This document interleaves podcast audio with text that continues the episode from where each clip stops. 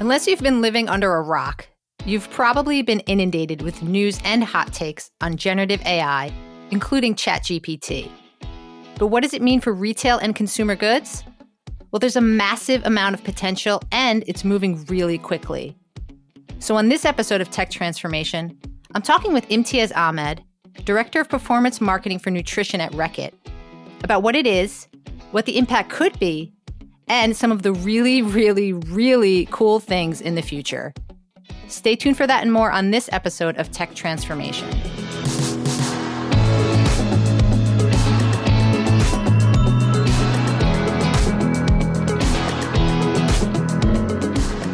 Welcome to Tech Transformation with CGT and RIS News. I'm Lisa Johnson, the editor in chief of CGT. In Tech Transformation, we talk about the trends and the technologies impacting the retail and consumer goods industries. And so I am, I think, a little extra excited today because we're going to be talking about one of the most buzzed about trends in the industry, and that's generative AI. So with me today is Imteaz Ahamed, Director of Performance Marketing for Nutrition at Reckitt. So Imteaz, welcome. Hi, Lisa. Thank you for having me. Oh, it, it's awesome having You're you so here. welcome. Your kindness really gives me a charge. Happy Monday. Sorry, I forgot to turn off Alexa. That's, you know, I kind of want to leave that in because we're going to be talking about. We're talking about generative AI. And Yes, we're talking about to be generative part of the AI. Um, all right. Wait, wait. I need to turn off this one as well. My bad. I've, I've got Alexa in my glasses a- and one in my office. So I need to. I, I forgot to turn them off. So this is this is perfect. This this is perfect. Uh, I think we need to leave this in. Um, so, all right. So tell us a little bit. Tell us a little bit about yourself. Give us the thirty second background on yourself and what you do at Reckitt. Sure thing. So, um, Imteaz, I've worked at Reckitt for uh, 14 and a half years across Australia, the UK, Netherlands, and now the US. Uh, I started my career in sales. I moved in, I've done things like shopper marketing, trade marketing, uh, as well as e commerce. Uh, and then as I moved to the UK and global, uh, I was responsible for scaling up e commerce across the organization. Um, and in my uh, last couple of roles, I've been focusing here in the US in our nutrition business, which means baby formula. Uh, and now I manage all the retail media networks, uh, as well as consumer uh, activation and acquisition from a digital perspective uh, on uh, baby formula across the US. Uh, so you're also an ambassador for the MACH Alliance. So um, I actually just met with them at NRF. Super interesting. Can you tell us a little bit about them and how you got involved? Sure. So uh, MACH, uh, it stands for Microservice API Based Cloud Native SaaS and Headless, which is a mouthful. Um, but basically, it means uh, to me that you know we're coming to a space where enterprise solutions for big companies don't necessarily make the most amount of sense anymore, um, especially when you have so much uh, change and innovation happening at significantly smaller scale. Um, as a big company or as a big organization, we can't get jealous of people who are much smaller than us that can do things much faster than us. So. Yeah. So how you know my my point of view is uh, as a big company who's always uh, had a suite from one of the big players. Uh, how do we kind of change that into having pieces that we like versus pieces that we don't like, um, and be flexible enough to deploy that globally? So usually, you know, within a big company, you have a situation where uh, one platform needs to service everything. Um, but we're coming into a world now where consumer preferences are very different by region, very different by market, even very different by brand segment within one market, right? So, how do you have uh, technology infrastructure that can actually enable people to move fast, enable people to solve consumer problems, rather than this is what we use as a corporation, you must use this, otherwise, you can't do your work properly and I don't really care about what consumers think. This is how we, we're building our enterprise um, tech stack. So I'm not a fan of that. I am a fan of flexibility, but it still needs to work. Uh, and it Sure. still needs to um, be compliant, be GDPR compliant, CCP compliant. All that stuff is great, but ultimately it needs to be, be about solving that consumer problem and co- solving that consumer need and then extracting the value from that. So MACH uh, really helps in terms of thinking that way and progressing, especially at the enterprise level, uh, mm-hmm. of how we choose technology that really, you know, is, is fit for purpose rather than fit for enterprise. So, can you talk a little? So, what is it? What does your relationship with them look like? Like, how do you? How are you involved with them? Because you're an so ambassador, an, right? For for them. Yeah, yeah. yeah. So, as an ambassador, um, my involvement is more so uh, talking about MACH, talking about um, rather than being enterprise software focused. Uh, it's more about being um, focused on the, the deliverables, um, but also it's also to demonstrate that within my company and related companies around the world. So when we are thinking about uh, choices that we're making from a technology point of view, it's being focused not solely on the big players that usually would always get first preference, but also considering the smaller players that you know kind of fit into this uh, ecosystem that we're trying to build going forward. Okay. Thank you. Well, and I feel like I should say like MACH Alliance had nothing to do with this episode or this question. It's just something I've been interested in. Met with them at sure. NRF, so wanted to learn more about them. So thanks for coming on and, and telling more about them. Um, but getting back a little bit more to you. So one thing I love is that you often post on LinkedIn about improving processes through technology. Um, you know, I love all you've been focusing or posting a bit about ChatGPT, how you're using it to improve your content workflows. Um, are you do you think you're kind of obsessed with efficiencies and using technology to find new ways to do things? I'm obsessed with finding value, um, whether that's finding value for our end consumer, um, our customers, um, whether that's you know through giving them additional services that we couldn't offer before, um, or on the on the flip side, I'm interested in productivity. How do we do more with less? Um, so technology to me, ChatGPT, generative AI, all of this stuff is an enabler to solving a problem. And when you solve problems, you can make there's an economic opportunity from solving a problem, and you can uh, capitalize on that. So I wouldn't say I'm obsessed with efficiency for efficiency's sake. I think all of this stuff helps us focus on the things that we as humans are good at, um, rather than uh, being process orientated and letting the machines do what they're good at. Okay.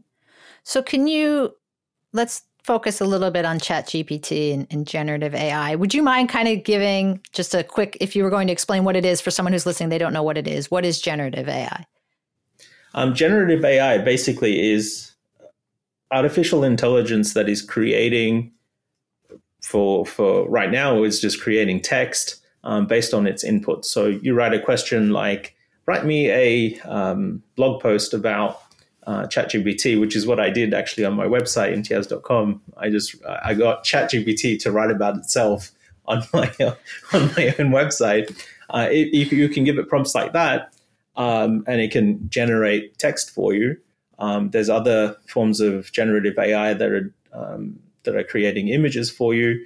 Um, there's a really interesting uh, video generative platform called uh, Synthesia, which you uh, plug in uh, a script and using an avatar, uh, it generates video content for you um, using um, one of the avatars that they have pre-built, or you can record 15 minutes worth of your own avatar, and they will create an avatar for you, which you could then plug in thousands of lines of script, and it will generate that um, as video content for yourself using your own avatar. So, from a scale, scale point of view, um, as long as you're happy with the quality of that and it's fit like okay enough purpose, uh, it's okay enough for you to use for a, a, specific purpose, which could be something like internal training programs, etc. Um, you know, you could save a lot of time and effort rather than creating from or recording from scratch, which is very time intensive, labor intensive, cost intensive, etc. The other side of this, and where I think it gets even more interesting, is audio to video. So imagine this conversation that we're having right now. Um, instead of record, us recording on video, we would just record on audio, and then that audio would be converted into video uh, based on the uh, audio conversation that we're having. So rather than so I wouldn't have had to put on makeup, and it would have just probably maybe maybe. you, maybe we could have glammed you up yeah. and glammed me up. Yeah, uh, I was going to say maybe a little younger, maybe a little.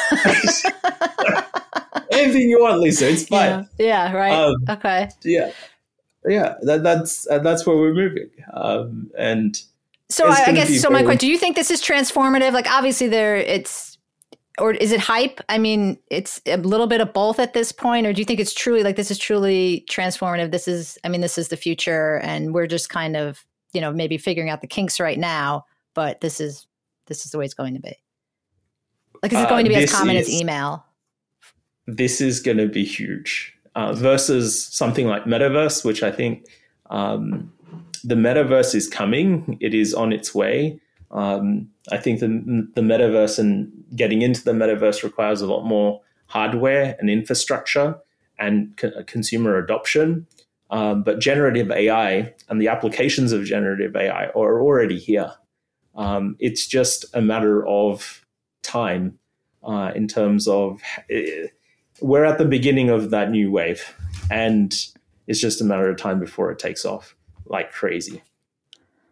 So, so I guess most important for our audience, right, this retail and consumer goods audiences, how do you foresee this impacting those industries specifically? I mean, maybe not micro use cases, but like where do you see this really having making a big difference?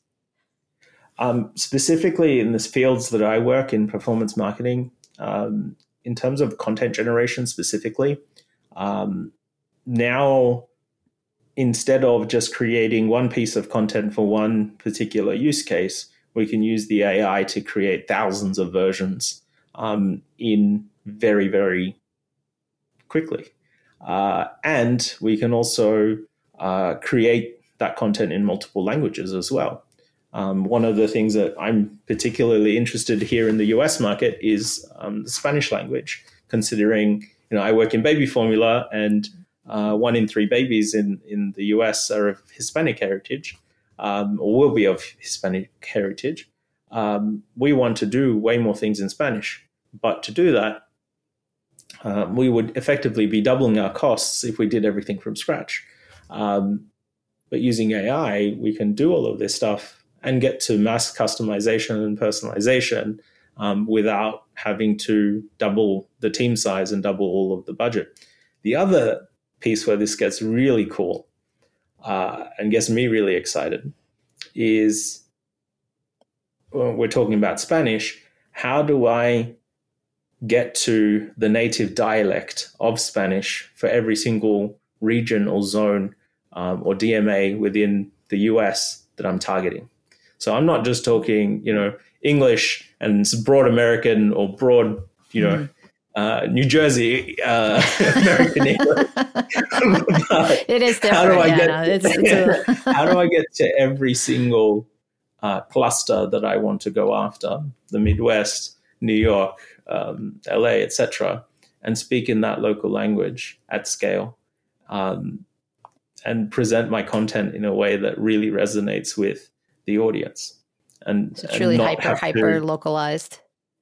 Yeah, yeah, yeah get to that scale. And then the the flip side of this, or the you know the the process side of this, where we uh, still need to do some work, is from a compliance point of view, right? So. Mm-hmm. Um, you know, for every piece of content that we create, given we're a healthcare business, um, it has to go through a specific healthcare process, um, approval process before it gets published. But as we create more content, that creates more uh, um, it's more things to put through uh, sure, the process, yeah. right? So there needs to be some, um, not I want to use the word flexibility, but there needs to be some uh, ways for us to manage that uh, throughput as well, um, mm-hmm. which I think is another opportunity for AI to kind of help us uh, score content based on you know legal implications or legal risks um, at scale as well. Yeah. No, I mean, I won't lie. I, I put a story into on a story I had written into Chat GPT, I asked it to find some typos. Found some, which is it's not surprising I have typos, but it was uh it was pretty easy. Um one thing I want to add here yeah. is like I got into like AI and all this artificial intelligence stuff about I would say six six or seven years ago. And at that time, when uh, applications of data science and machine learning was taking off, everyone was like, blue collar jobs are first to go when it comes to um, you know or, or, autonomous machines and autonomous software algorithms, etc.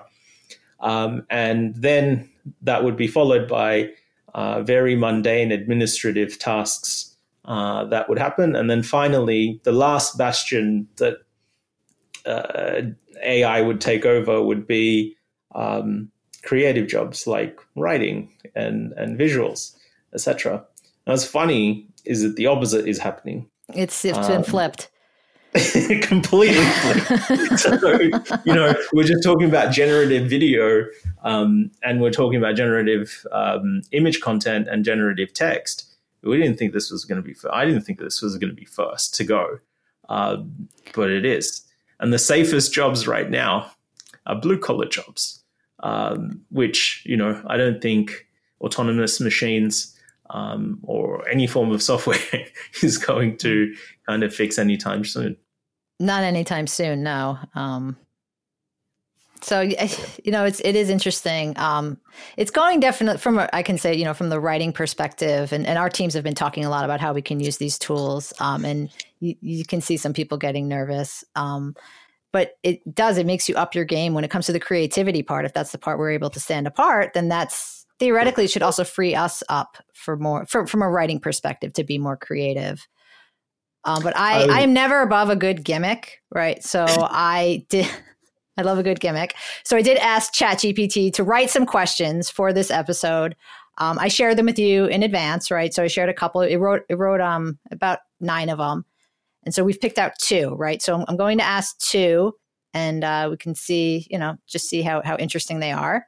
So and so the prompt was so the prompt was what questions should i ask a cpg performance marketing expert on our podcast and so the first one that we're going to use is how do you optimize your performance marketing campaigns for different platforms such as social media search engines or marketplaces um, it's really interesting answering. Uh, I, I, what I should have done, Lisa, is I should have taken that question and then put it into ChatGPT, got a response, and then verbatim sent it back to you. So and then we could have had made a video, and we could have just you know avoided this whole this whole, whole thing. um, but yeah, so in terms of you know platform optimization um, and looking at how, within CPG uh, performance marketing, it's really thinking about where is that where what is that purpose of that specific media channel that we use. Um, what stage of journey would, uh, in my case, would the parent be on in terms of buying baby formula, and how do we leverage that? So, for example, uh, a channel that you know we didn't use, I want to say three or even five years ago, um, was TikTok, and mm-hmm. building awareness on uh, on TikTok right now, um, specifically for millennial parent, is super critical. Um, and then looking at other platforms like search, um, specifically when people are in uh, time to purchase baby formula, would be kind of next. And so, based on those marketing objectives or conversion objectives, uh, we design create we create content accordingly. Uh, so for TikTok, short form, 15 second, 20, 30 second video um, that really engages in audience, builds uh, awareness of uh, the particular uh, brand credentials that we want to get across. And then when people are ready, we bring them across onto search, or they they themselves are on search, uh, and we pull them into uh, our website. We try and give them a sample, uh, and then kind of start that journey there. So, based on consumer research, based on you know consumer journey mapping, we're active on the platforms where consumers are active. Makes sense. Um, I I don't think ChatGPT would have been able to come up with such a thoughtful answer. so, thank, no, um, thank God. That otherwise, yeah, right. Really so yeah, you're safer. it's moving quite quickly. So I mean, when this this is going live in less than two weeks, so it could be a different story in, in two weeks from now. Um, okay, so second question. I will admit this one is kind of similar to one I had written. Um, but is can you talk about any future trends or advancements in performance marketing that you think will be important for CPG brands to pay attention to? It, it ties back to my previous answer of micro segmentation and getting to um, getting to nuanced audiences and speaking in their own languages. Um, but in order for us to, or dialects, I should say, um, but in order for us to get there, uh, it is super critical to start with first party data or zero party data. Um, so, focusing on building up um, your own brand database of your customer consumer data and then connecting that to um, other platforms, whether that's uh, retailer platforms or ad tech platforms, etc., and managing those audiences based on uh, your conversion tactics that you want to use uh, is eh, you know this is bread and butter performance marketing stuff mm-hmm. but what an ai enables on top is the processing of that at a magnitude that is just insane right like mm-hmm. i can't if i ask a performance marketing manager to manage you know 100 or so campaigns that's fine but i want them to manage a million campaigns Um, and I don't want to hire 100 performance marketing managers to do that. Um, and the AI just basically helps us create those micro segments and then manage the ones um, that need managing and kind of does all the ones that doesn't need managing and is just stock bread and butter. So we become very focused on managing the exceptions rather than simply managing the rules all the time. Also, good good response. I think personalized response, insight. um, okay, so in the interest of remaining relevant and keeping my job, we're going to close with one of my own questions. Um, so you are very involved in the startup scene, uh, including through the Startup Bus event. So can you tell us, name one startup um, that you're completely blown away by and why? Um, funnily enough, it's it's a um, it's a startup that was actually born through Startup Bus. Um, so the two two co-founders of Instacart, um, Brandon Leonardo um, and Max Mullen, actually met on Startup Bus. Um, I think it was like sorry, I, I, should have. Could you do you mind giving it just telling us a little bit about Startup Bus and just um, just sure thing. quick backstory? So, yeah. Thanks.